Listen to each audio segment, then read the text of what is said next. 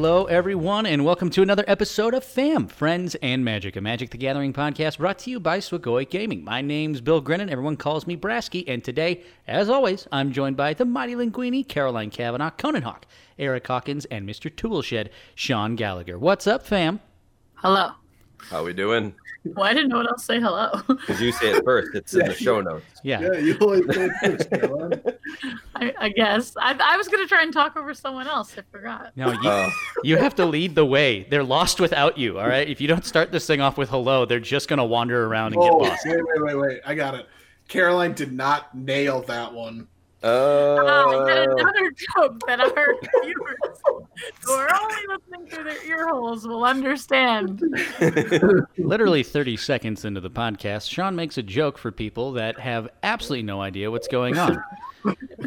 for those not aware, Caroline Kavanaugh is in the process of making some dope ass nails right now. Whoa, what are you, Eric? Yes. yeah. also Ah, a joke that you have to be no part of our, our team Discord for. We are moving on. No one that is none of our tens of listeners will even be remotely concerned or I have any idea what we're talking about right now. Yeah. So I'll make a joke that happened uh, that's a callback to after our podcast last week and say that I totally forgot to change the intro uh, uh, that Brasky reads every time. Oh, that's true. I was hoping Yeah, the teleprompter. I was Yeah. going to change your teleprompter. We had Oh, man. we had a discussion uh, after the after we recorded last week about the fact that even though I say the basically the same thing every single podcast, I still have to read it. Otherwise, I feel completely lost. and so, like like last week, I was like starting the podcast and I started talking and didn't have my notes in front of me, and I was like, "Hello, everyone!" And in my mind, I'm like, "Where are the notes? Where are the notes? Where are the notes?" and welcome, and I found them. Okay, great. And here when we started, right? And you know what? That had you done that, Conan Hawk, I guarantee you, I guarantee you, because I read this word for word off of the show notes, I would have said something. I, I was just going to like change someone's name or something like that. That was Yeah. just like something stupid. Nothing major, just make some minor shift in there. yeah. Like Well, I'm sad you didn't tell us. Like, I'm sad you just told us. I know. It I didn't know, do it. but I, I wouldn't have remembered by next week. I, my, I'm like a, I'm like a goldfish. You know, I didn't remember that I was gonna do that until until Brasky started reading them, and I was like, oh, it's too late now. God, You'll you'll see the- now. Conan Hawk is a goldfish, but not the magic kind. Yeah, yeah, that is true. Well, if you're not if you're not a magic type of goldfish, I know there's other types of magic things you've been doing, which is why I always love to know and start the podcast off with how your week in magic was. So, Conan Hawk, let's start with you. How was your week in magic? Well, I've been playing a lot of historic. Um, the next Mythic Invitation or the the next big Magic event, I'm actually invited to, which is super exciting. Uh, and that is historic. That's the Mythic Invitational, and so I'm going to be playing it all the way up until then. And uh, wh- what what's that? What's that, Caroline? Invited to? And the, is, did they not invite me? It's no, you were qualified- in your damn spot. Oh, that's true. I got qualified. I know it. it was a really long time ago, Eric, but you earned it. Yeah, back in January when I got ten wins. Which, which at this point could have been two years ago. We're not 100% Yeah, sure. there's no way of knowing.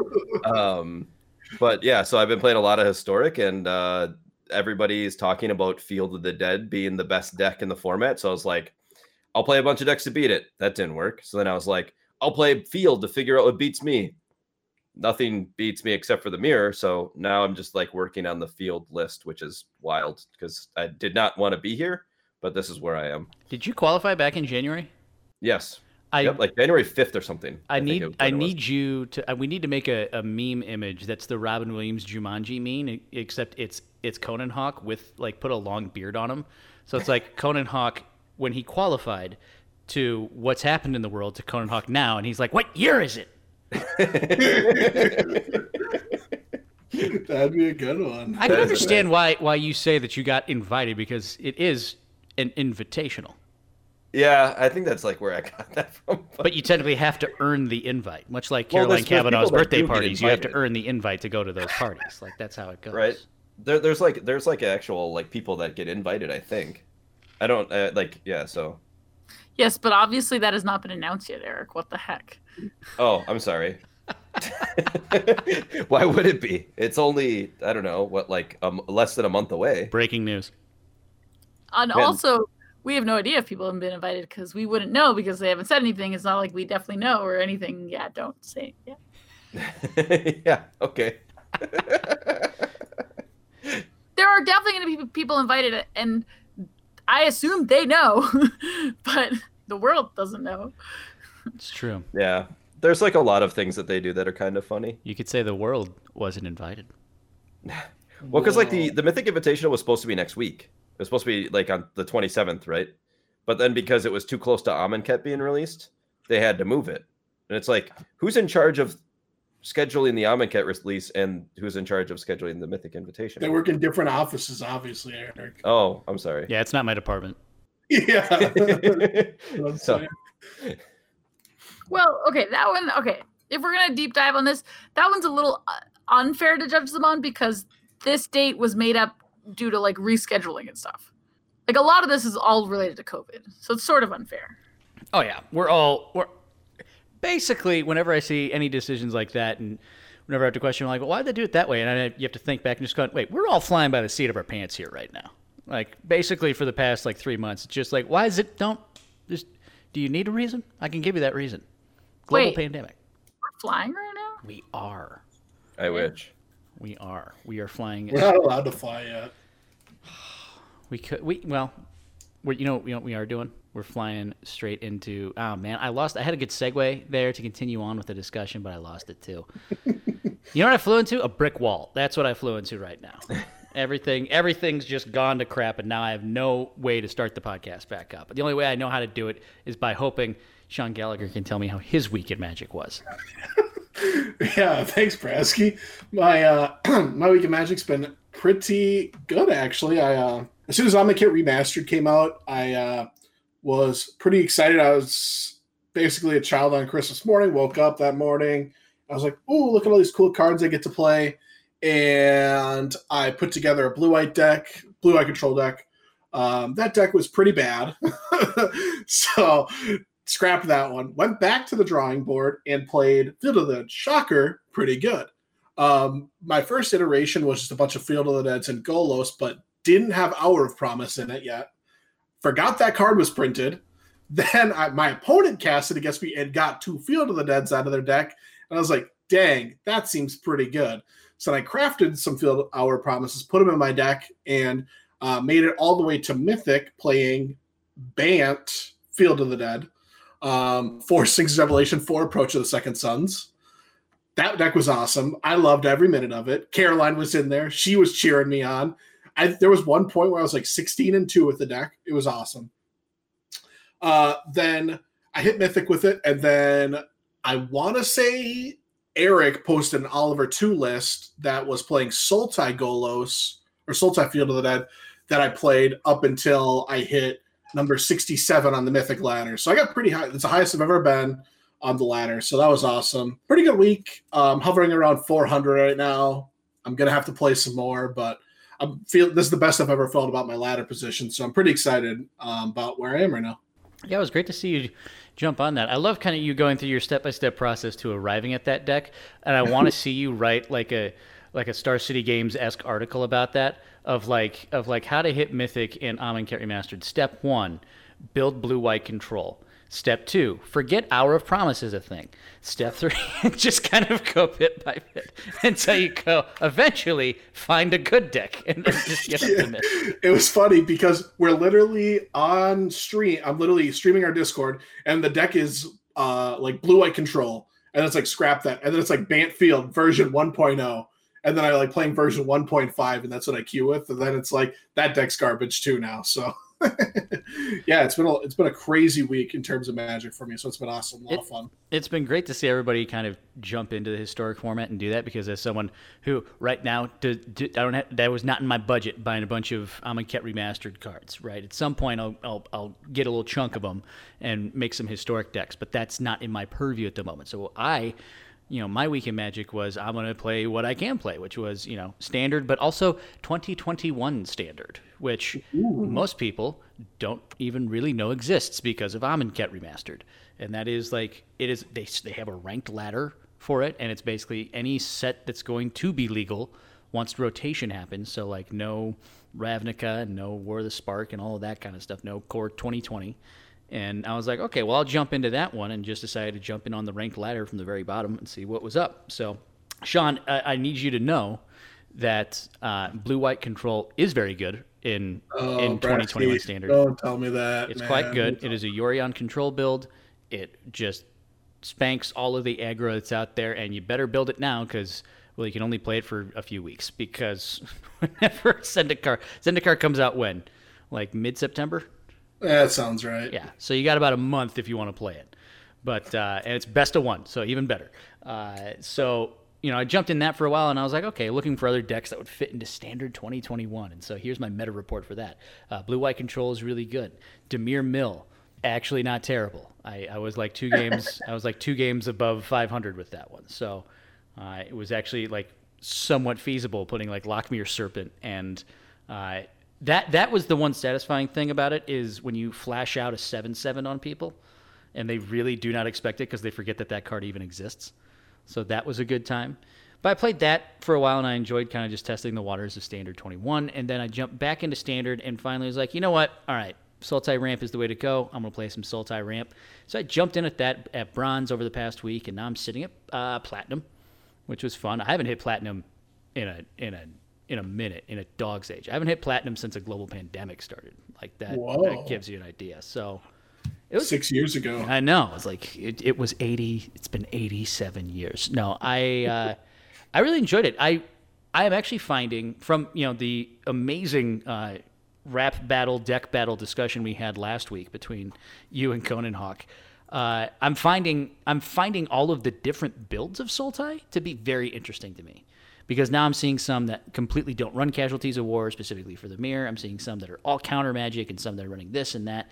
So seeing the different builds of Sultai Ramp is something that I've been digging into and just seeing why people are running the deck list that they are and then finding the one that I want to run, which for me is actually not running casualties of war, running a bunch of counter magic and even thought uh, was it thought not thought erasure, thought distortion and you know putting inciting that in. That's that's been really fun. I've enjoyed that but it was cool. It was cool to get back on the ladder and just uh, just jam some games and not not worry about ladder anxiety or anything and end up at platinum and probably hopefully keep going. Maybe maybe we can get to diamond. We'll see. You can do it, Brasky. I believe in you. thanks. I appreciate I have faith, I have the, i have a I also confidence faith that I'll get to tell you how my week in magic is. I know. I was just waiting to see if anyone wanted to comment. If not, I was trying to figure out how do I throw this over to the fabulously nailed Caroline Kavanaugh for what your weekend magic is like. I think I would have a lot of time to think about this. You would. You would, as you sip from your sloth mug. You are just filled with all of the like visual visual treats for our listeners. Uh, okay. Well, the listeners can see what the mug looks like because it's on Twitter. That's true. I what the heck did I do? Okay, on Saturday, I really can't remember. Okay, on Sunday I definitely played Legacy. But what did I do on Saturday? I mean, weren't you just part of the all of the general joint calls in the Swagoi channel? Yeah, I thought I played a tournament, but maybe I just didn't. Did but you play in the MTGA Arena Zone thing? Mm, I think I'm into that. Oh, I played the Modern Challenge. Thanks. Oh, Um, okay, so my focus this last week has been legacy because I totally I guess I didn't listen to our own segments about news, but the Mana Traders event, I thought the play, like the Swiss play or whatever free play, ended today, but it actually ends next week. So it- I thought it ended this week, so I was like spamming a bunch of legacy. Um, but then it actually ends next week, so I don't know. Anyway, I I, g- I guess I played a lot of legacy. I played Legacy Goblins. That was fun. I was gonna say, what is the legacy meta like besides besides you just jamming your your fave goblins? Like, what else do you run into right now? Okay, name a card that you hate that was once in standard. Uh, Once Upon a Time, Veil of Summer. Nexus of Fate, Teferi. Wow, you guys are really bad at this. I'm trying to dance around Oko because I don't want to say it. But Oh I was trying to name a bunch of band cards, see how long we could go. no, it's okay. You could have just said a Growth swear word. You could have just said a swear word, and I would have edited that in. Okay, so Oko, and then there, it also has Uro, so it's a really annoying deck. Oko and Uro, they certainly are an odd couple in Legacy. did you? Um, I, I forgot to ask you. Did you? Did you actually end up qualifying?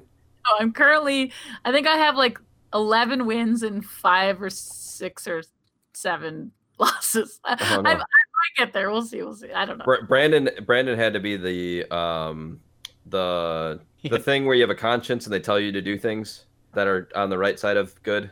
A conscience, Small- A, co- a conscience. No yeah. moral. moral compass. Yeah, he had to be the moral compass for for for me. Oh yeah. I was uh I was seven and two, and Caroline was like playing in in the the nerd rage thing, and then I was like I was like Brandon, it's probably bad if I wait and try to queue against Caroline, right? And he's like, yes, that's not okay, and I was like, yeah. Also, Okay. I was uh, I wasn't playing. I wasn't double queuing.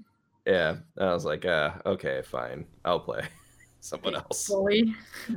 How? Yeah. How I was dare you? used to join your game anyway, so But Huh? you, you can you can you you can just refuse to join those games? yeah, yeah, you can. And I learned something today. I mean, I don't think it's meant to be taken advantage of. No, probably not. And I learned another thing.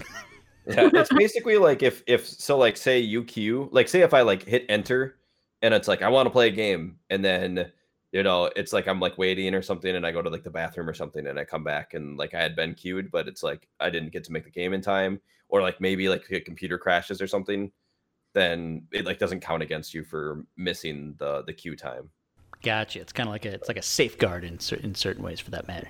Yeah. It is. It's- It's also probably more the fact that they need the metagame data to start on Moto before they can track what happens. Like they need to be able to find the match because they get all the metagame data, so they need to be able to find the match before they can decide who won. So if the match is never created, they can't really figure out like how, who do they blame? Yeah. Like there's no metadata to say, oh, I I started a match. I want and also one person is only allowed to join a match so it's it, it it just has to be that way and we would definitely never take advantage of it if we ever got paired Of course. Yeah, Never. true. No, wouldn't Never. do anything like that ever in any type of competition, which I would expect from both of you because we are stewards of uh, of of playing the game the right way. And if wait nebraska makes me feel bad I would no, I would I would never. I think I think y'all are upstanding upstanding individuals, members of society, and Magic players. All right, and whether or not you are upstanding or sitting down, there is plenty of ways in which you can play Magic, and there's plenty of ways in which you can do it upcoming this week, which is why we are going to run to the news and events and places where you can do all the types of competitive Magic things you can do. This time with Mr. Toolshed. Mr. Toolshed is bringing the news. He's also Oh. on mute, so I'm I'm gonna here. fill in for him while he gets off mute. But I'm here now. Don't worry. um, so we don't really have too much going on. Kind of a weird week, but um, this weekend we have the SCG Weekly Championship. So you have to qualify by getting 10 points during the week. Then you get to play on Saturday. Hopefully, going to qualify myself. Um, we also have another Red Bull tournament on Saturday, which I believe starts at 12 Eastern, right? Yep, I think that's what it was. And then we have um, Set Roulette on Sunday, uh, casted by us, run by the Mythic Society. Um, that set roulette this time is seventh edition, Return to Ravnica, Mirage, Nemesis Judgment, and Mirrodin Besieged.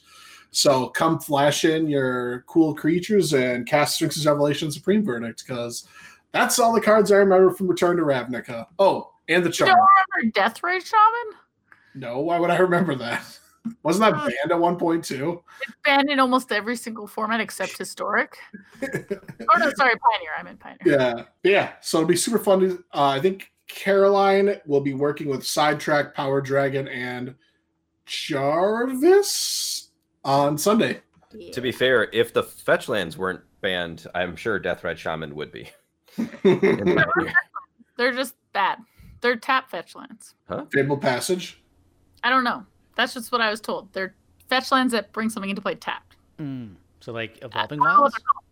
do you want me to go find out what they're called That's no. Oh no, I was talking. I was talking about Pioneer. Oh, I thought you were talking about the, the thing we were talking about, the set roulette. Oh no, yeah, yeah. yeah. They- Oh. they- there's like uh, there's like Mountain Valley and stuff like that.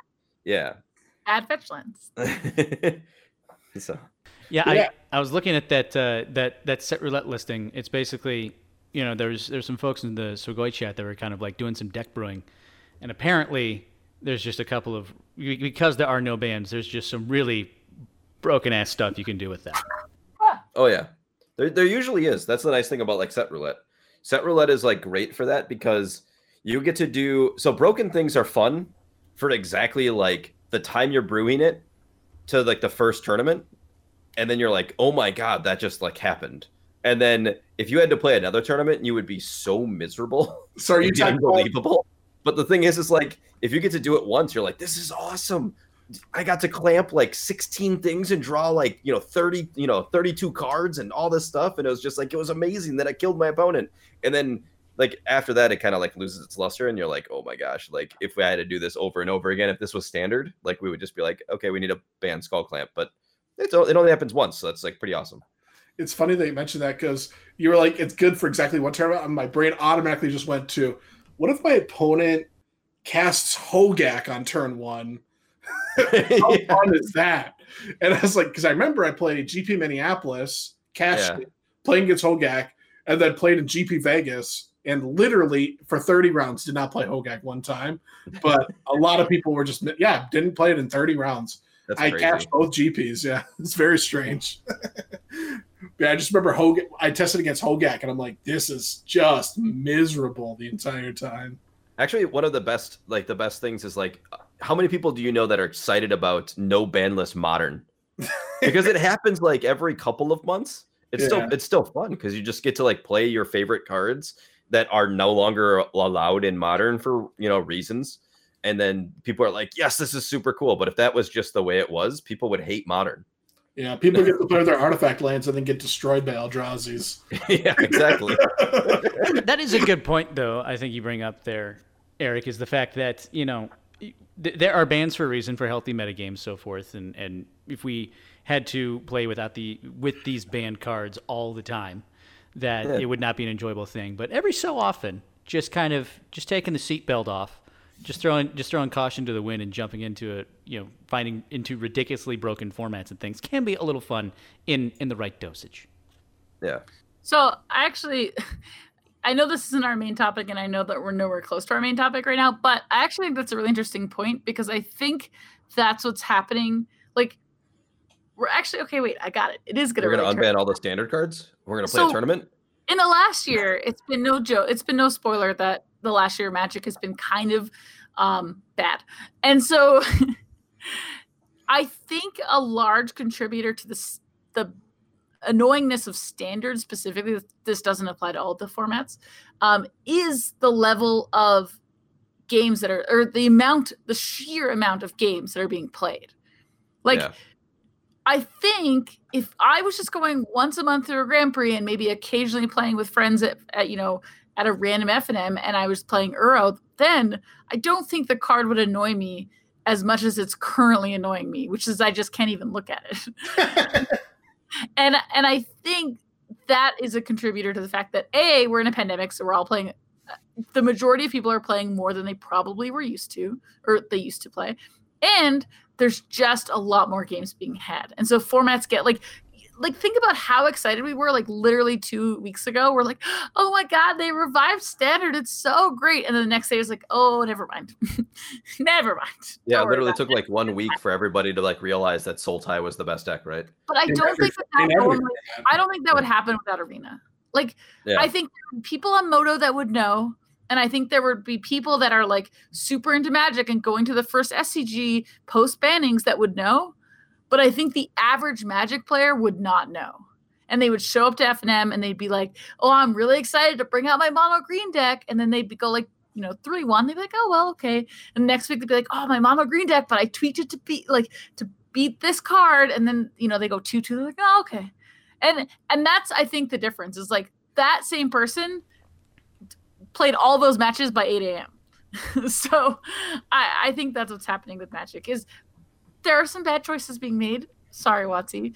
But I also think that we're just playing a lot faster and a lot more. And Watsy has some of that is not on Watsy. Like they Yeah. have to we ha- we have to adjust. And that is a good part of our topic because we are going to talk about their reaction to the last year in Magic. Yeah, I, Yeah. I think you're spot on with that of, of the fact that just the sheer amount of Magic being played and being played honestly digitally just can exacerbate uh, what I, I wonder what balance changes would have been made in previous blocks and sets of, of years past if we had the same access to the sheer amount of games to play of Magic. Like if you think back just to even four or five years ago, you know, it, it seemed like there would be, especially in standard, there would be a card or two banned in standard, uh, just based off of something that was really uh, egregious. But I wonder if there are certain standard eras where we would have seen this year like this kind of uh, bannings just because of the amount of Magic that's being played.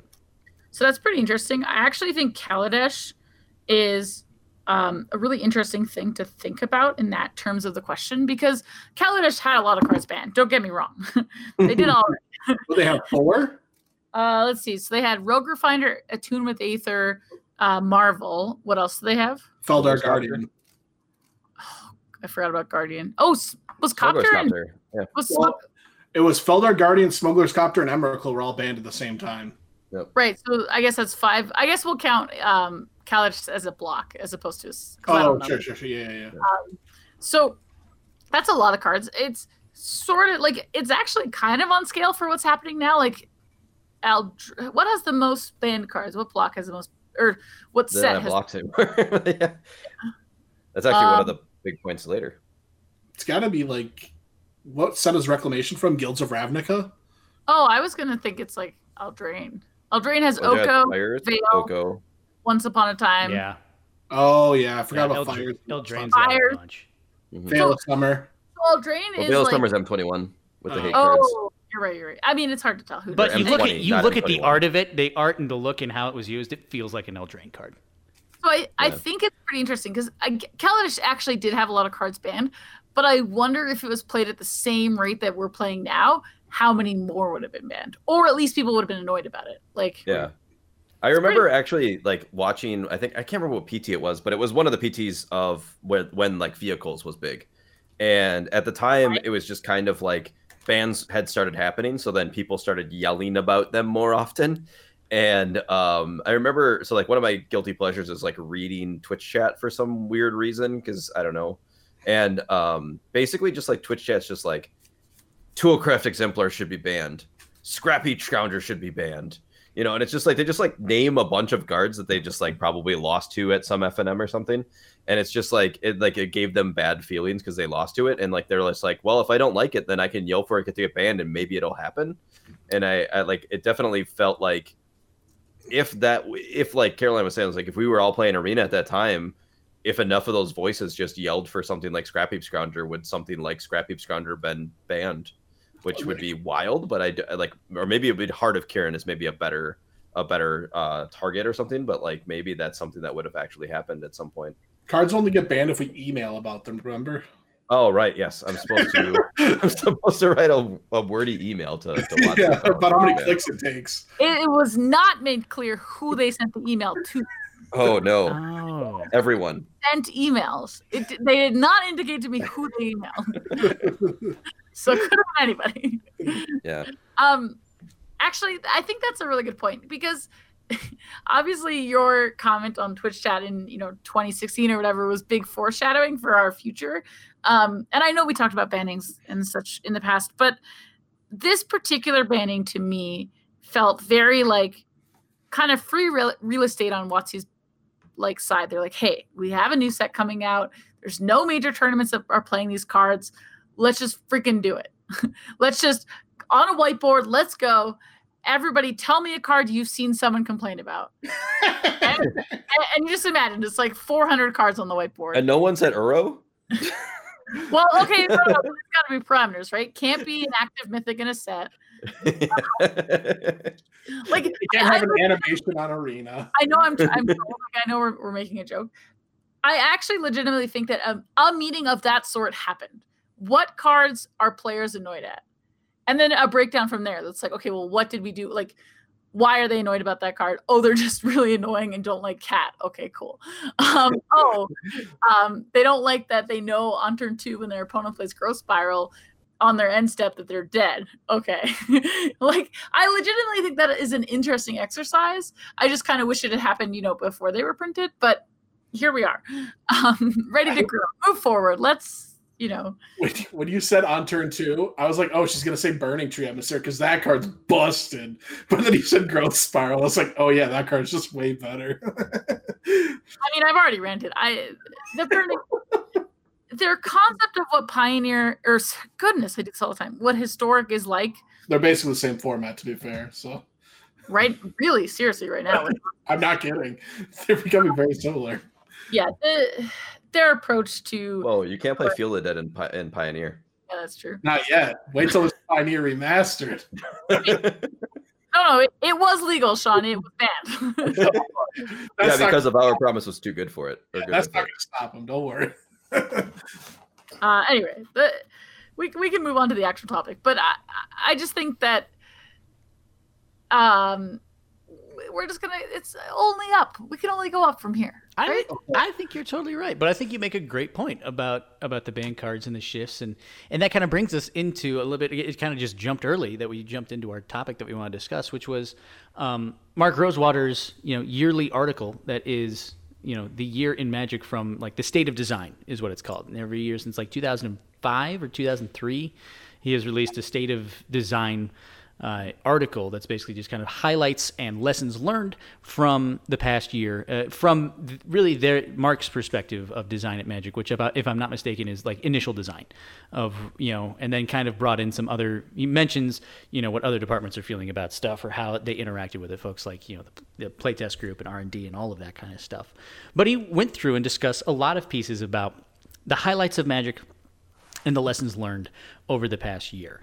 And the first thing that we, you know, obviously we're discussing and talking about is that there were balance issues in terms of like lessons learned. I think that's one of the big things that we just spent the last, you know, 5 minutes or so discussing is that there were a lot of sets that uh, were extremely powerful and did extremely powerful things and in some cases probably did way too powerful things to the point where someone where some of us go how did how did how did this get printed in its current state for instance, Oko, the fact that Oko had a plus ability that really should have been a minus ability. Um, and the fact that it, it, something that stood out to me about it was the lesson learned of that I, I was kind of excited to hear was that they they realized that they need to get better at thinking about uh, what they said the ramifications on their sets on all formats on a bunch of different formats. That's not to say that they're always going to be thinking about, okay, well, is this really going to impact legacy or is this really going to throw a wrench into modern? But that they're at least going to be more cognizant of the impacts of some of the cards have. Because I, correct me if I'm wrong, this past year had more kind of standard cards just throw a loop to more to more formats than I think has happened in quite some time. Yeah, I, yeah, I think. I, uh, I would argue the last time it happened was. Um, uh, Khans, right? With I was going to say Marvel, but maybe. No, in other formats. Yeah. Oh, like in other formats. Okay. Time and Treasure Cruise were like a big yeah, problem yeah. in other formats with Fed clans. Yeah. But I was I was going to bring up the point that like Sean kind of mentioned it earlier that they they keep hinting that well not hinting but saying eventually Pioneer will be moved to Arena, right? So now with Historic on Arena and Standard on Arena and eventually Pioneer on Arena, if you make cards that are bad in historic or pioneer, then or like bad for those formats, but good for standard, like you're gonna have to immediately get rid of those in other formats, right? Like immediately, like so, you know, something like where we have our Promise, right? In in uh, you know, it's kind of going off the field thing. Um, if you were to make another, like say you ban Field the Dead, right? We'll just say that gets banned. But say you print another card similar to it, right? Because standard is asking for this type of card, then it would be bad in other formats. Um, bad for or bad in? Bad, bad, bad for those formats. Like mm-hmm. bad for the the health of the format. Right, right, right. Because like nothing in standard say currently finds a specific land, mm-hmm. but in the older formats, like the the, the pioneer, you have like Sylvan. Uh, was it Sylvan Scrying? And then in historic, you'll have uh, Hour of Promise, right? Like they could find a specific land. So like then you'd have to like remember that that happens. Do you, when you mm-hmm. say uh, ban immediately, do you mean like preemptively, or are you just saying that it will become apparent much quick, much much quickly, or good verbiage, Brasky, that it, it, will become um, more apparent in a quicker amount of time that they would have to ban something because of the sheer amount of Magic being played. If something like Pioneer gets shifted to Arena, I, I think it would be it would they would give it a chance, I think, and then it would it would it would be quickly dispatched after that. Um, they made it like pretty clear uh, with the last band that they're not afraid anymore to you know do the announcement of the announcement of the announcement you know and all that stuff um so like now i think like if if they do see you know um something on the power level like Field of the Dead with like the hours and stuff. They could just like be like, you know Sorry, can I just Um, clarify what you meant? I know what you meant, but you mean they're not afraid to just announce a ban. yeah, exactly. Okay. You made it seem like they're only going to do their stupid announcement, announcement, of announcement thing.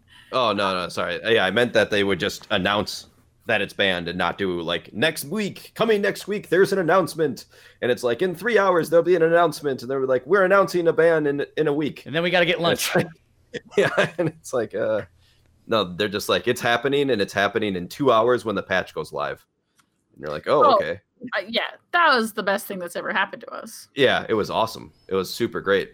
So. I actually thought it was a joke. Like literally, actually thought it was a joke. I thought it was like someone said it in my chat, and I was just like, "What? This can't be real. This is an actual joke." I, then it just I was happened. too afraid to tell people because I thought it was one of those fake edits. Oh yeah, yeah, exactly.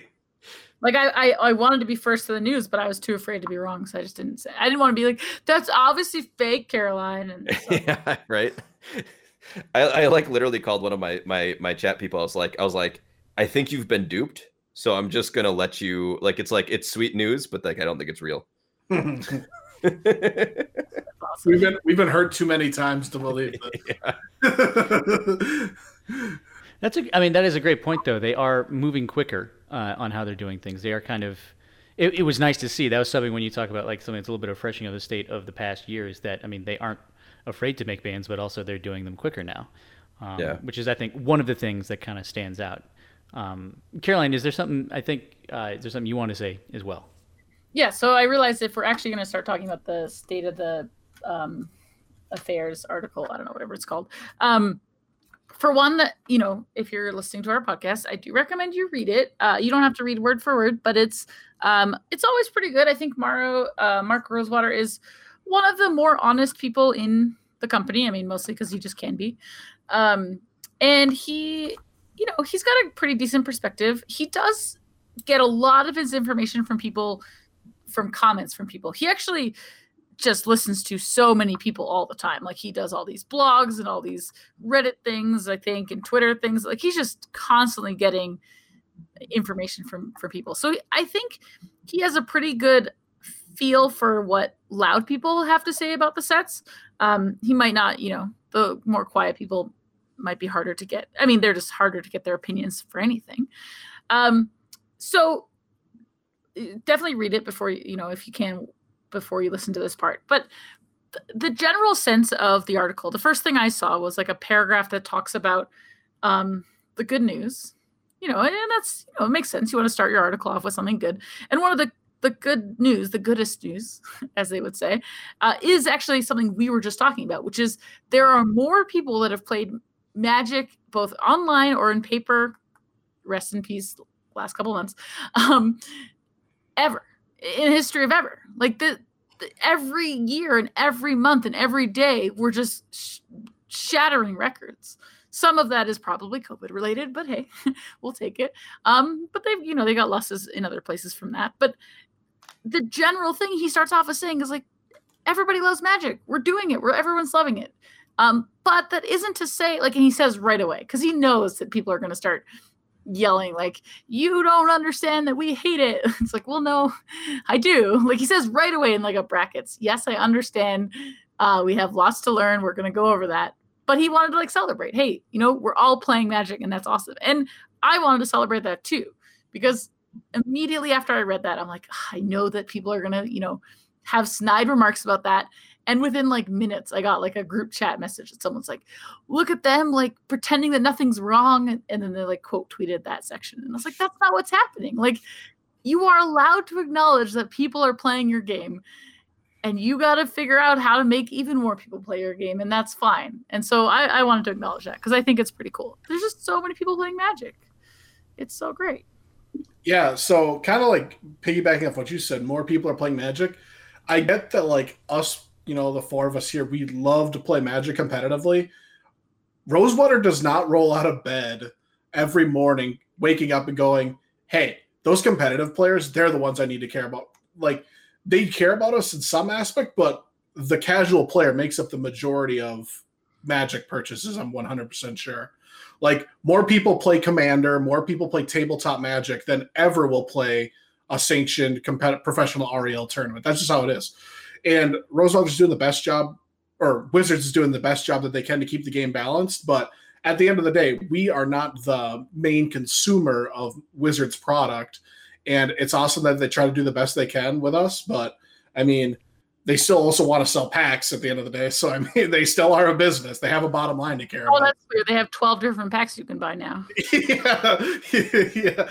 So I mean, I, it's awesome that they care about us, but I mean, at the end of the day, they just got to sell packs. So But, you know, I, I think that's a, a great point, though, is when you discuss that there, there's because of arena, but not just arena, but there's many different ways to enjoy the game, and more and more people are getting into it.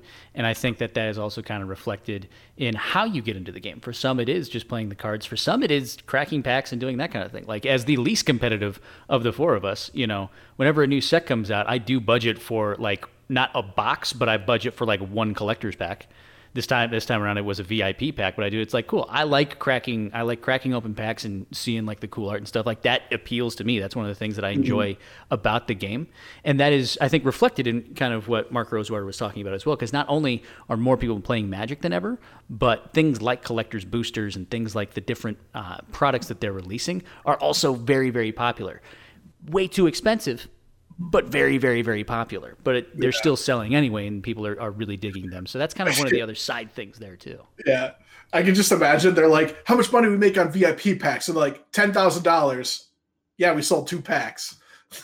yeah, cool. We hit our profit margins. Uh, side side note on that, my favorite part is that people are being like, we're like, oh, look at how you, these can be resealed and all repackaged and sold in the market, and you can trick all these people and that kind of stuff. WotC really messed this up. I'm like, no, they didn't. They don't. They they don't care about that. like you've you have bought the sealed product from them. What happens to it afterwards is not yeah, exactly. like that's. Yeah, I mean, yes and no. The, the last time that happened was, man, that, that was rough. The Modern Masters 2, Mhm. the paper packs. Does anyone remember the paper packs? oh yeah, I remember that. Yeah. Um, I mean, they're always looking like one of the biggest wastes in Magic history is the plastic wrappers, right? Like they are always looking for ways to improve it. Uh, I don't. This one might have been just like a fancier way to have cards. I, I don't know. Um, but it's it's a little bit on them. Like I, I think we should they should take some credit. Like you like there's a lot of like Eric will know about this too. Like when you buy old packs, you have to know you're like, oh, this set was mappable. Mhm. So I should never buy a pack from anybody. Like that that is a little bit on them. Like they they don't do that on purpose. They're not going to make a set mappable. And so when they mess up, uh, and that I think just refers to the sheet being um, you you know what rare you're going to get or something. How does that work, Eric?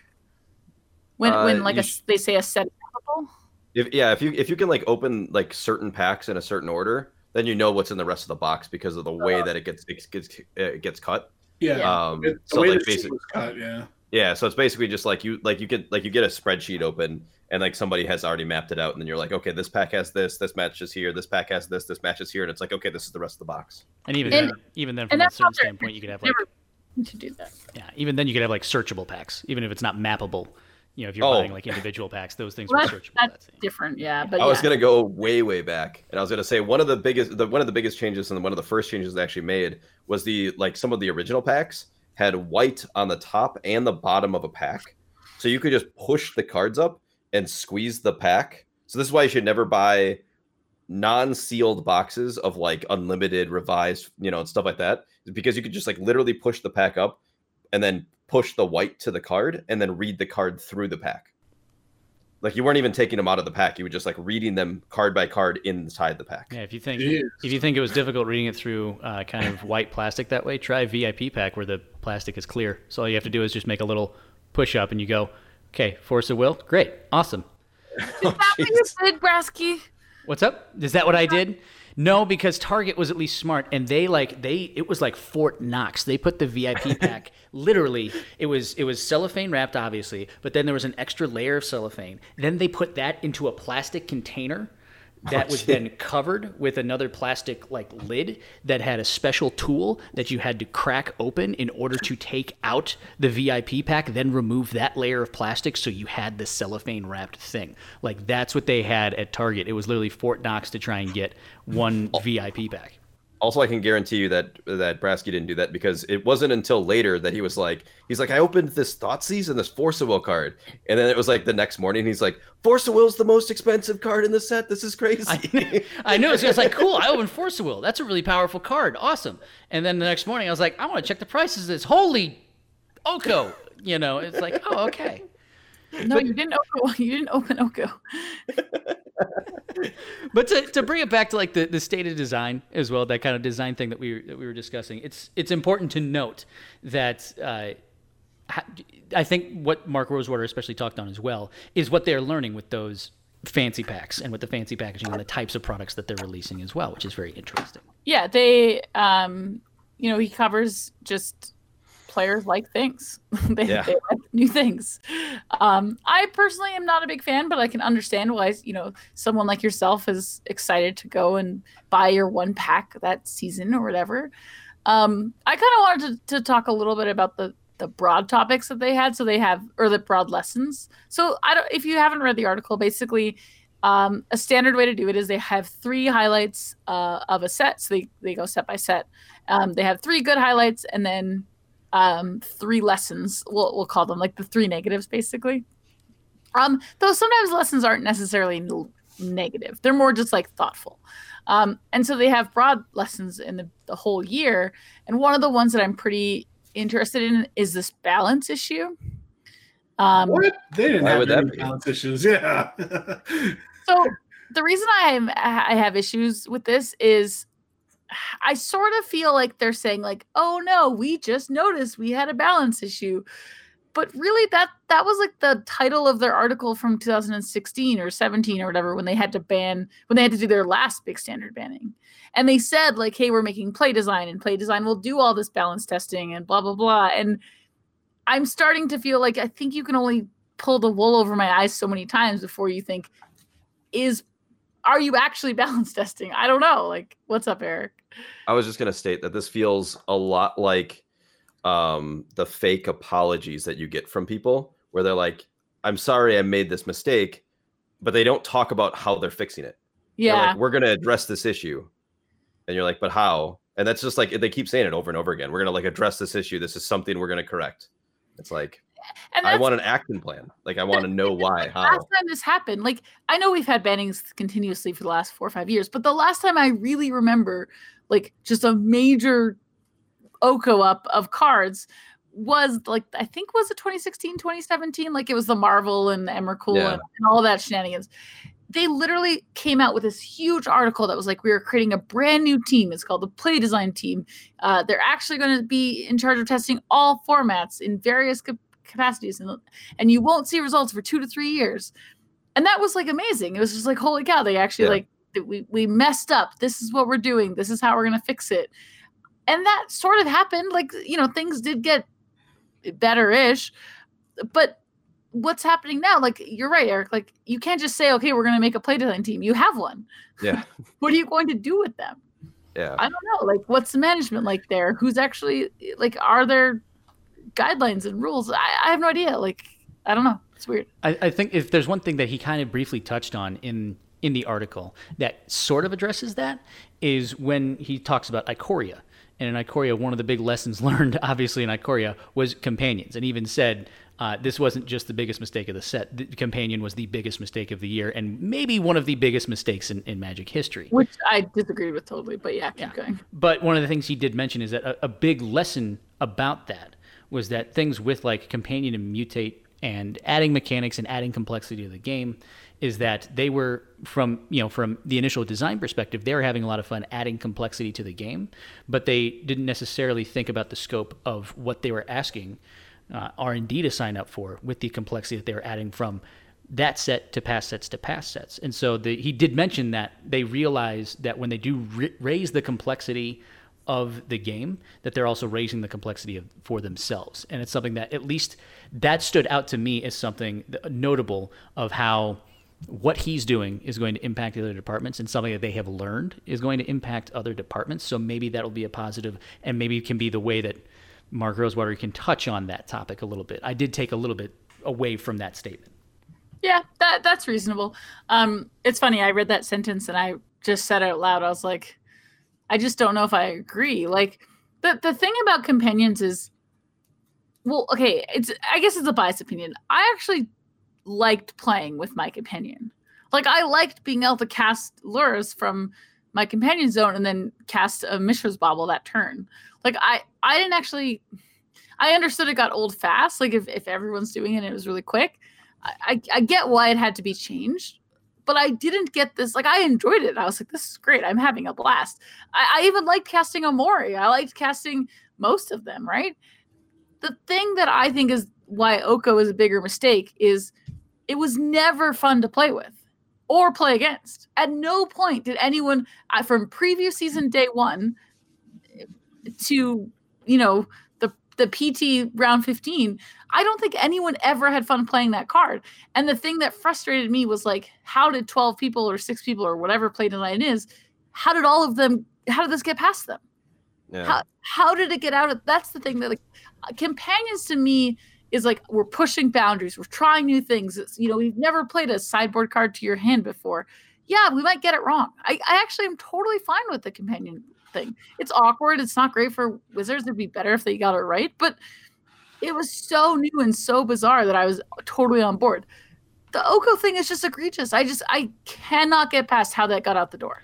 I think yeah. if, if there's one if there's one thing to state, because uh, as the shameless fanboy who will defend Wizards uh, till till the very death, um, I, I, think if there's one thing to state on that one, I, am I'm, I'm reading a book right now uh, by Jason Schreier called uh, Blood, Sweat, and Pixels, which just kind of goes through game design of a lot of different uh, yeah but it's like it goes through what it takes to get a lot of games made. And it goes through a lot of games uh, over like the past 10 15 years things like diablo 3 and stardew valley and all of them had different paths to getting made. But one of the key things that i'm taking away from it is that a lot of times something can be released that is instantly broken and that they and they did miss it because it is at the same time like we said more people are playing magic than ever. And the second you release a set especially a standard set on arena the second you release that set within 30 minutes or even maybe 10 minutes more people have played more games with that set than your entire playtesting team and your entire R&D team have played the entire time combined. But and and that's why I understand companions. I'm totally on board yeah. But just Oko but doesn't do it for, for Oko. How could you have played that card and think this is a good idea? I just don't understand. And the excuse that you are only targeting your own stuff is baloney. Sean, I, I, I, think I think you might have some input on that one, and I think it also pertails that he did make Mark Rosewater did make a lesson learn uh, on Throne of Eldraine, and the elk. first yeah the first lesson learned was too many elk. Yeah, I'm I'm on board. That was funny, like you know a little bit of self self digging. Sean, you're not interested in me yelling about how I'm mad about No, I was letting you go on your little rant. All good. Um, oh, I, wanted, all day. I wanted to jump in because one thing over the last year that really like after reading this article, I like start having like flashbacks about is when Oko got banned. They had that article come out. I don't remember the name of it. I literally looked for it. I can't find it.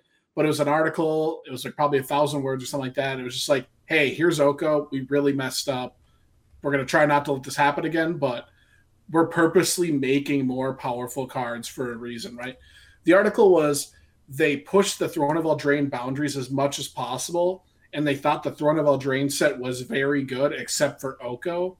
And it's very strange to me that companions and there's gonna be another Oko. I'm just waiting to see what the next one's gonna be. Oh, it's called Uro.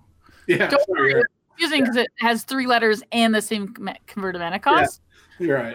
So um, I'll help you out on that one. Yeah. So I mean, maybe it is Uro. I mean, I I personally don't like playing it. I don't like playing against it either. Not many people do. Um, but like they're they're pushing the envelope as much as possible. They said in this article, Throne of Eldraine was a success in their eyes, but Oko was the you know blight on their report card kind of thing. But I mean, to me, these last couple sets they printed, what was that? It's not even true. We named four other cards that were banned right. from But I'm just yeah, just off of this article, and that's what they said. But uh, we literally named more cards that have been banned since, and it's just like weird to me because more people are playing Magic, but like these cards are still so powerful. It's just like I don't really know where the line is at this point because it's like okay, we had Oko, we had Uro, we had Veil of Summer, we had Fires of Invention. what is the next card that just like breaks standard again, right? Maybe it is Uro, like you Well, said. Okay. So I don't know how deep dive we want to go. I, for what it's worth, I have some positive comments too. Eventually, Sure. They're just down at the bottom of the show notes. in my right, way at the bottom. okay, let's play a game called "What Do These Cards Called co- Have in Common?" So, um, once upon a time, Fires of Inventions, Oko for you know one component of the card. Uh, it's giving you free mana. Mhm. these like it's pretty easy. Just put a big sign up. Well, I guess for in your virtual office, it just says no more free mana, and we'll be fine. Perfect. I solved all of our problems. If a card gives you free mana, it should not be printed. And I, I legitimately think that's like I don't actually think Fires of Invention is a is a too powerful card. I think Fires of Invention sort of got the blame for the fact that they are pushing the power level of cards and when you push the power level of cards and you give them away for free, then it's just going to be a good card. I actually think it's totally a reasonable card. It's very cool. I, I really, really enjoyed playing with it. I just didn't like when I had to take all my opponent's permanents and it was less fun. So I think Fires is, is off the hook. I think Once Upon a Time was just also a mistake. Like, free mana rule, just don't do it. I think I think Once Upon a Time would actually, and it's like really weird. And I know this is gonna sound bonkers. Um, I watched the one of the versus lives, and they they were playing with Once Upon a Time. They were basically playing on all the unbanned standard cards, and the aggro decks like actually functioned with Once Upon a Time. And I was like, this is just wild, because like normally you wouldn't have that, right? But it was just like the the you, the you the aggro decks needed to hit their mana on time and once upon a time just like allowed you to play two color aggro decks which was just like really crazy and it's like this card is like way too powerful but they just like made it so that the mid-range cards are so much more powerful that maybe once upon a time like might actually been a good thing for the aggro decks in standard which is just really weird Yeah, I mean, Caroline, I think hit the hit the nail on the head with free spells are an issue. It's shocking that for all of Magic's history, that free spells keep coming up in talks of bannings. I mean, you know, so Are we I- back to Marvel all over again? yeah, it's just like And once we're- again, I'm getting, I'm waking up in my sleep with sweats and shakes of my opponent turn four putting an Emrakul the Promised End into play. Like we, we just can't have it anymore. I it it's a lot of fun to do it. Like Eric said, once or twice, maybe maybe 13 or 15 rounds of a tournament, but that's about it. I don't like getting mind controlled on turn four. Sorry, I forgot about the free. I was just on the free spell thing. Sorry. Yeah.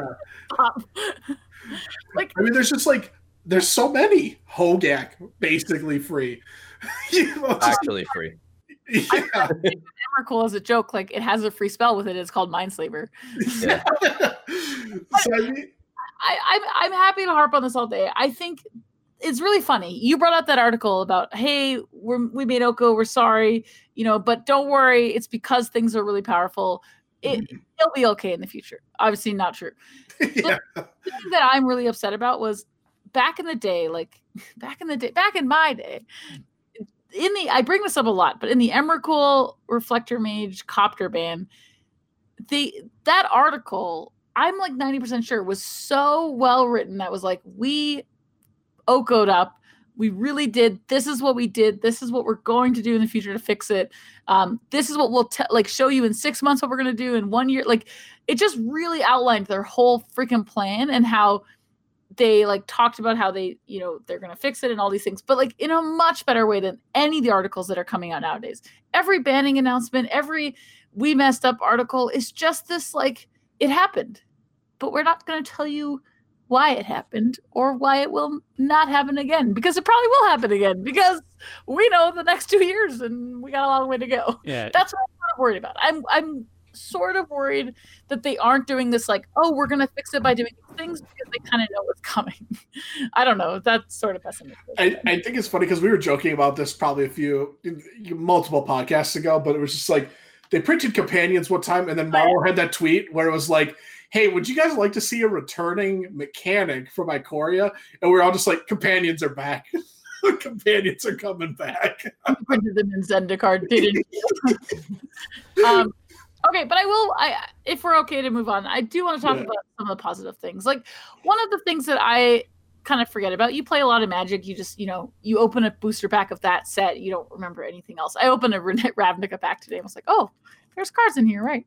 Um, one of the cool things about this article is it does take you down memory lane. You know about different sets from the last year, and the thing I wanted to reflect as much as Eldraine gets so much Oko for printing Oko it actually had just an amazingly cool mechanic that I think is uh, is actually not broken. Like uh, the adventures mechanic is very cool. Um like they really push forward to it's not a split card, it's really two separate like it's it's one card and you can only do it in you know, if you do it in one order, that's fine, but you can't do it in the other order. Like, I don't know. I think their last attempt to do that was the um oh, I guess Amonkhet split cards where you could you had to cast the Aftermath. you know, the one yeah the aftermath that that one for some reason it fell fell short for me i don't really understand why like it's still two spells um also the names were kind of annoying so maybe that's why but the, What do you mean, Dusk Dawn? That's a cool name. you would pick the freaking wrath oh my god. Oh, I could have said commit memory. that's a good card though um, like the adventure cards had this like feel to it like you were literally putting Bonecrusher on an adventure and then bringing him back to do some more like to do stuff you're like okay well go do your little thing and when you're ready come be a creature please like i don't know it just it had way more flavor and way more engagement and and the same thing it didn't feel like absolutely broken um also you didn't have to like cr- like look carefully at your opponent's like sideways graveyard to see if they had an aftermath card. So that was nice too. Um, so I, I liked learning about that. I was like, oh yeah, I forgot. You know, adventure was pretty popular. Um, I will think that so their highlight from um, uh, Ikoria was the complexity. Uh, they really pushed the complexity with mutate. Uh, I actually think that this article would look extremely different, like so different for that section if we weren't in a pandemic. I I actually think that potentially mutate might have been listed as a an issue as opposed to a positive. Oh, no one knows how it works. Yeah. Not that no one knows how it works. It's that the complexity of paper magic and that mechanic. I think they got extremely randomly, unfortunately lucky that that was the basically an online only set. like nobody had to do the actual mutate in person because Even- you know everybody's messing it up. Like, even even digitally last night again playing Sultai Ramp and one of the my game to get into plat was against a a Simic mutate deck. Uh, or no, it was, it was a Bant mutate deck because they put in some of the white cards that you can sacrifice to give something indestructible and all that kind of stuff. And playing against it, they kept mutating creatures on top of these creatures, and I'm like, okay, well, if I kill this creature while it's on the stack, then it won't resolve. No, it does resolve. Okay, but wait, if I kill it, are they going to sacrifice the thing it's mutated onto? Does that sacrifice the whole creature? No, it doesn't. Do I? If I bounce the thing, if I Aether Gust it, does that put the top one and like enchantments? The others go to the graveyard. No, all three go to the top. Okay, I'm like, and so much of that game was me going, "What? How does this work? Hold on a second. What? It? I don't. Hmm. I still won, but I remember at the end of it going, I am so confused by how this game played out. and that's seriously a valid point. Like, I I know that they're pushing things forward, and I really enjoyed Mutate. Uh, It took me a while to figure out, like, you know, how it worked and all this, you know, little things about it. But I think overall, I really liked it.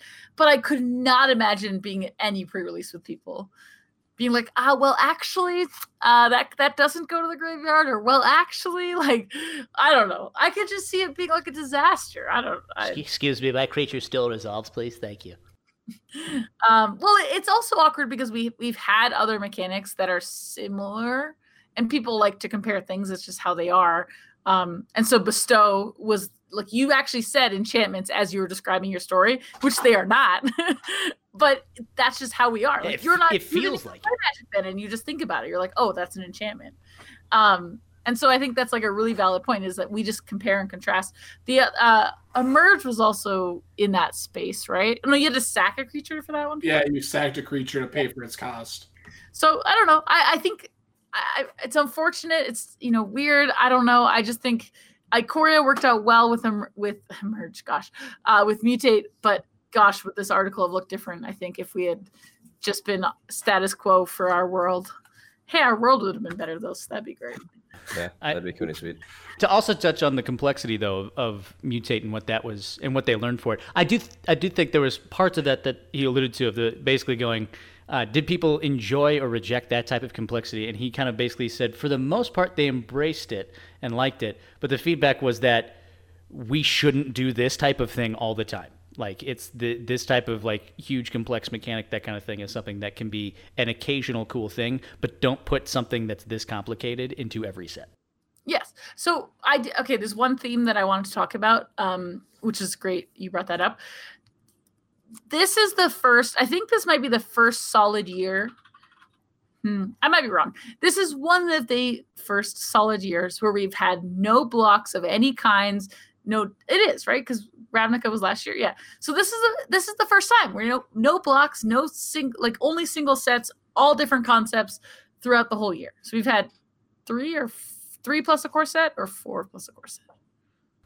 Uh, four. Yes. It doesn't matter.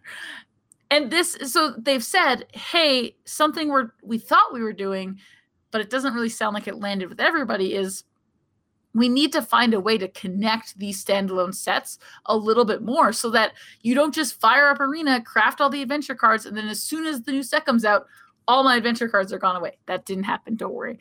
Um, and mutate is, you know, same thing. It's like, okay, well, mutate was only good when it was the last set in, in the format. Um, that did happen. in fact, it was probably never good. And so they're trying to be, you know, be like, okay, well, how can we connect more sets this way? Um, I think they talked about enchantments maybe being, I don't know. I think there was like an enchantment sub theme between all these sets. Um, Yeah. And that's something that they're aware of. Uh, I don't think they nailed it. They don't think they nailed it. They're going to try and improve. But I thought that was interesting. I was like, hey, that's a good point. Like, we're used to at least with the in the last year, in 19, 2019, we had Ravnica. We had two, two or three Ravnica, like two or three Ravnica sets. Wow, how could I not remember anything? Wow, Jones and Ravnica Allegiance, right? it was just two, right? Yeah, Yeah. Most of them were two recently. Um, yeah, so this is like our first year of just standalone sets all by themselves. And how did they work? How did that work? Um, this relates to my next comment, which was um, multiple feedbacks in the in the most recent sets. So Theros and uh, Ikoria. The 21. Core, Core 21 too. Core 21 doesn't really count. You'll see why in a second. But those two both had lessons learned. There's no story. Like Oh yeah. there there's a whole separate thing going on at, at Wizards where they you know they made a decision at some point to no longer provide stories on their website. Um, that was a whole other thing that people got upset about. Um, they also then tried to do novels that didn't really work out either, and they both they had lessons that were like, hey, you know. Y'all didn't get the story as much as we tried. You know, there were story el- like um, whatever they call them, like story spotlight cards.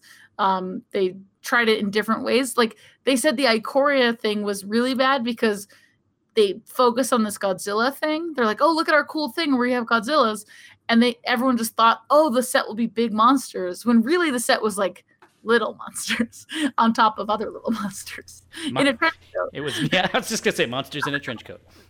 yeah, that would have been a much better previous season. It's just all these monsters in a trench coat. I'm trying to Um, picture.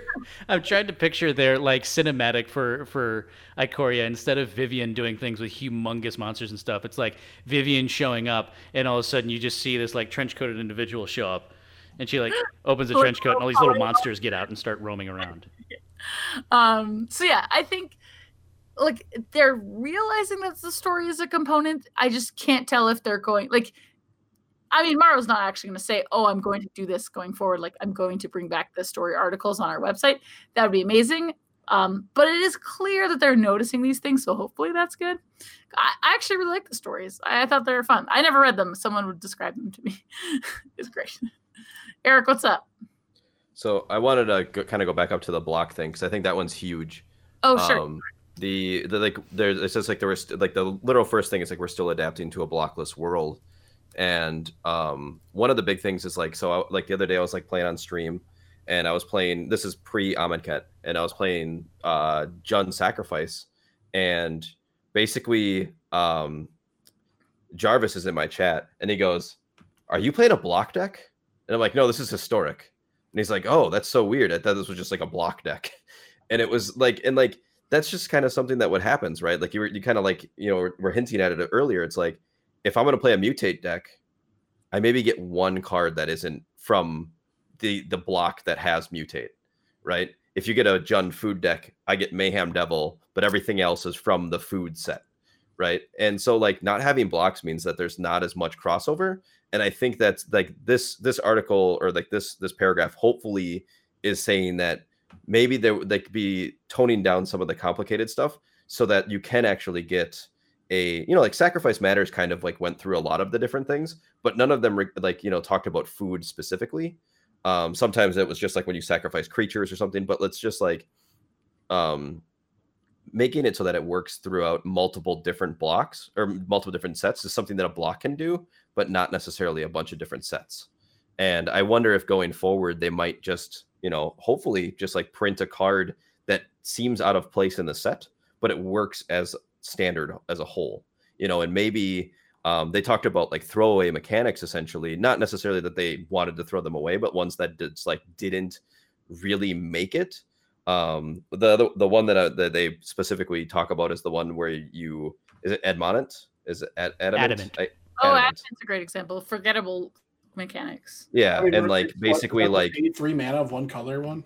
Yeah. And it's like maybe if you're thinking about that and like it doesn't really hit, you can come back in a later standard set and kind of like add something to that mechanic and be like, this is to like help that mechanic out. And maybe they can't because of like how they do how they like set up sets like years ahead of time.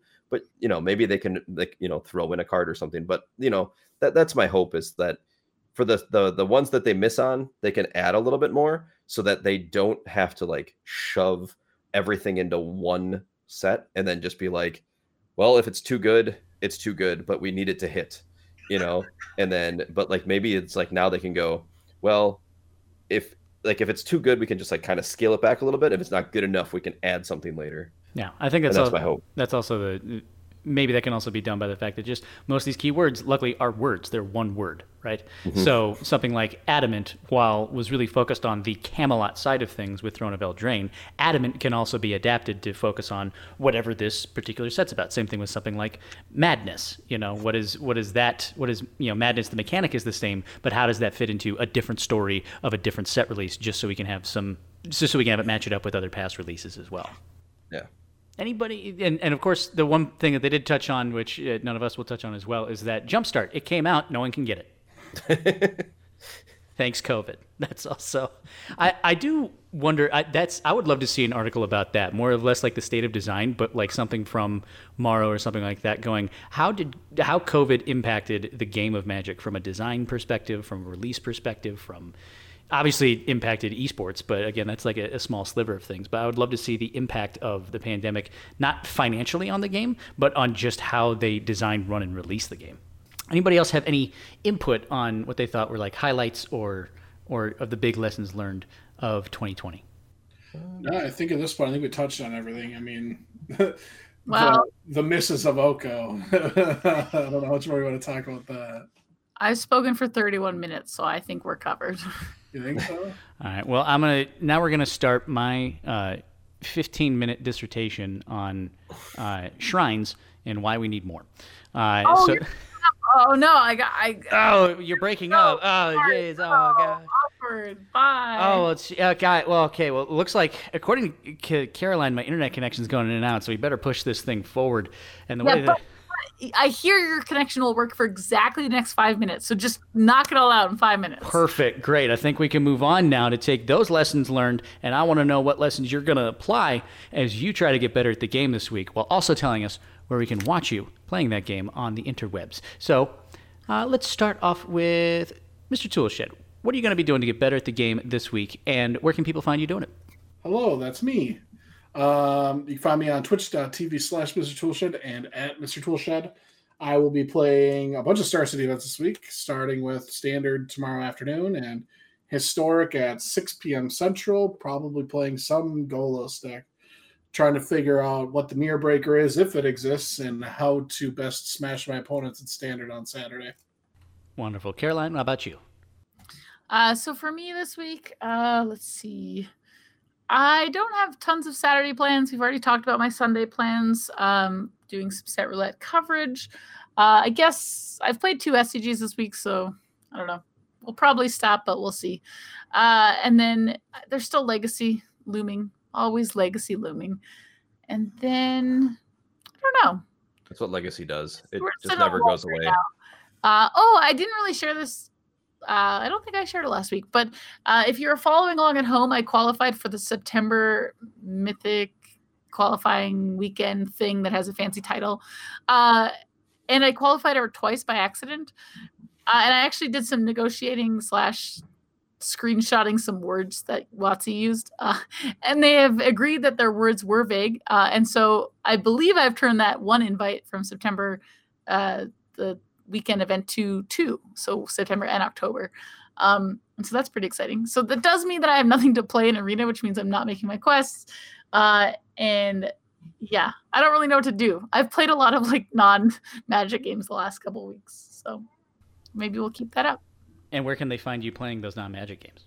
Oh, that's a great question and answer. Uh, you can find me on Twitter. I won't be playing games in there, but you can find me on Twitter uh, at Mighty Linguini. No, the. Uh, you can find me on Instagram at the Mighty Linguini. You can tell I am not reading this for what it's worth.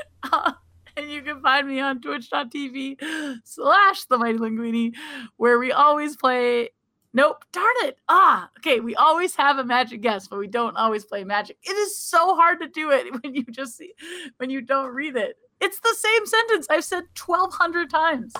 Goodness. We have 1,200 okay. episodes. Yeah, 1200, 1200 or 40, you know. It's Oh, you, oh well, the, the viewers don't know that Brasky makes us do these podcasts 12 times each night. it's true. Yeah, it's 40 actual episodes, 1200 Sean episodes. Yeah, Much like Sean dollars. He doesn't pay us in Sean dollars, though, trust me. Exactly. Yeah. I can't afford that. It's like eight dollars. I know, jeez, it's so whopping. It's just a huge, it's a huge amount of funds for that. Conan Hawk, if you're if if you're not going to be recording several thousand podcasts, uh, are you going to be playing the game? Are you going to get better at it? And where can people find you doing it? Uh, yeah, so this week I'll be working on getting my voice ready for the next uh, 12 recordings of the podcast on uh, next week. Um, no, I'll be playing uh, Field of the Dead um, on my stream and possibly other historic decks that I think might be good against Field of the Dead. Um, so basically, yeah, there probably isn't. Uh, so I'll be th- on ways to make Field of Dead better or how to beat it, um, or just like working on Field to beat the mirror. Um, and I'll be doing that on twitch.tv slash Conan Hawk. Uh, I stream Monday through Friday, or you can find me on Twitter.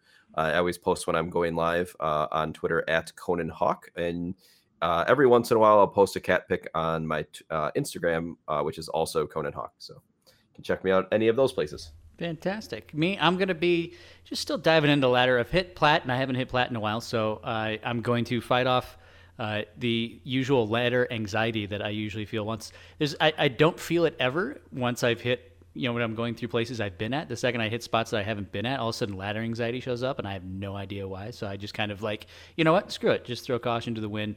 I'm going to jam more Sultai in standard, see if I can hit that diamond. Can I hit that diamond? We'll find out. Maybe I can.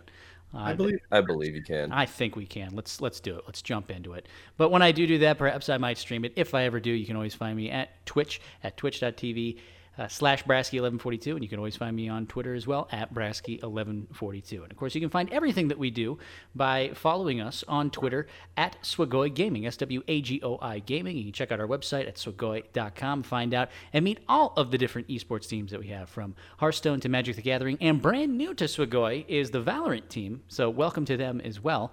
But you can always find out more about all of the different games that we're playing and what we're working on at Swagoi Gaming. And of course, let us know. Drop us a, a like on this little podcast if you're on Spotify. Maybe subscribe to it on any of the podcasting platforms that you're on. And it would be awesome if you could leave us a review, whether it just be stars or you give us some really kind words. Maybe maybe give us some words of things that you've enjoyed, but the lessons we should learn with this podcast. That's what we should do as well. But we always know that whatever lessons we learn, we'll apply them to all the episodes that we do, and we'll do that next week.